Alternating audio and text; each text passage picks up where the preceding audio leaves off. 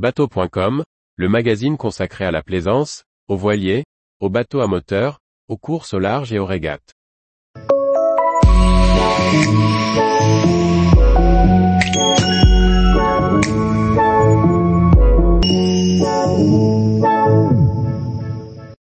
Le phare de Cordouan, 400 ans d'histoire au service de la navigation.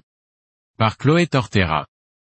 Le phare de Cordouan est construit en 1611 après 25 ans de travaux, commandité par Henri III. C'est d'ailleurs pour cette raison qu'on le surnomme le phare des rois.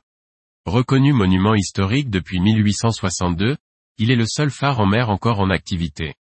Depuis 2021 il est également inscrit au patrimoine mondial de l'UNESCO.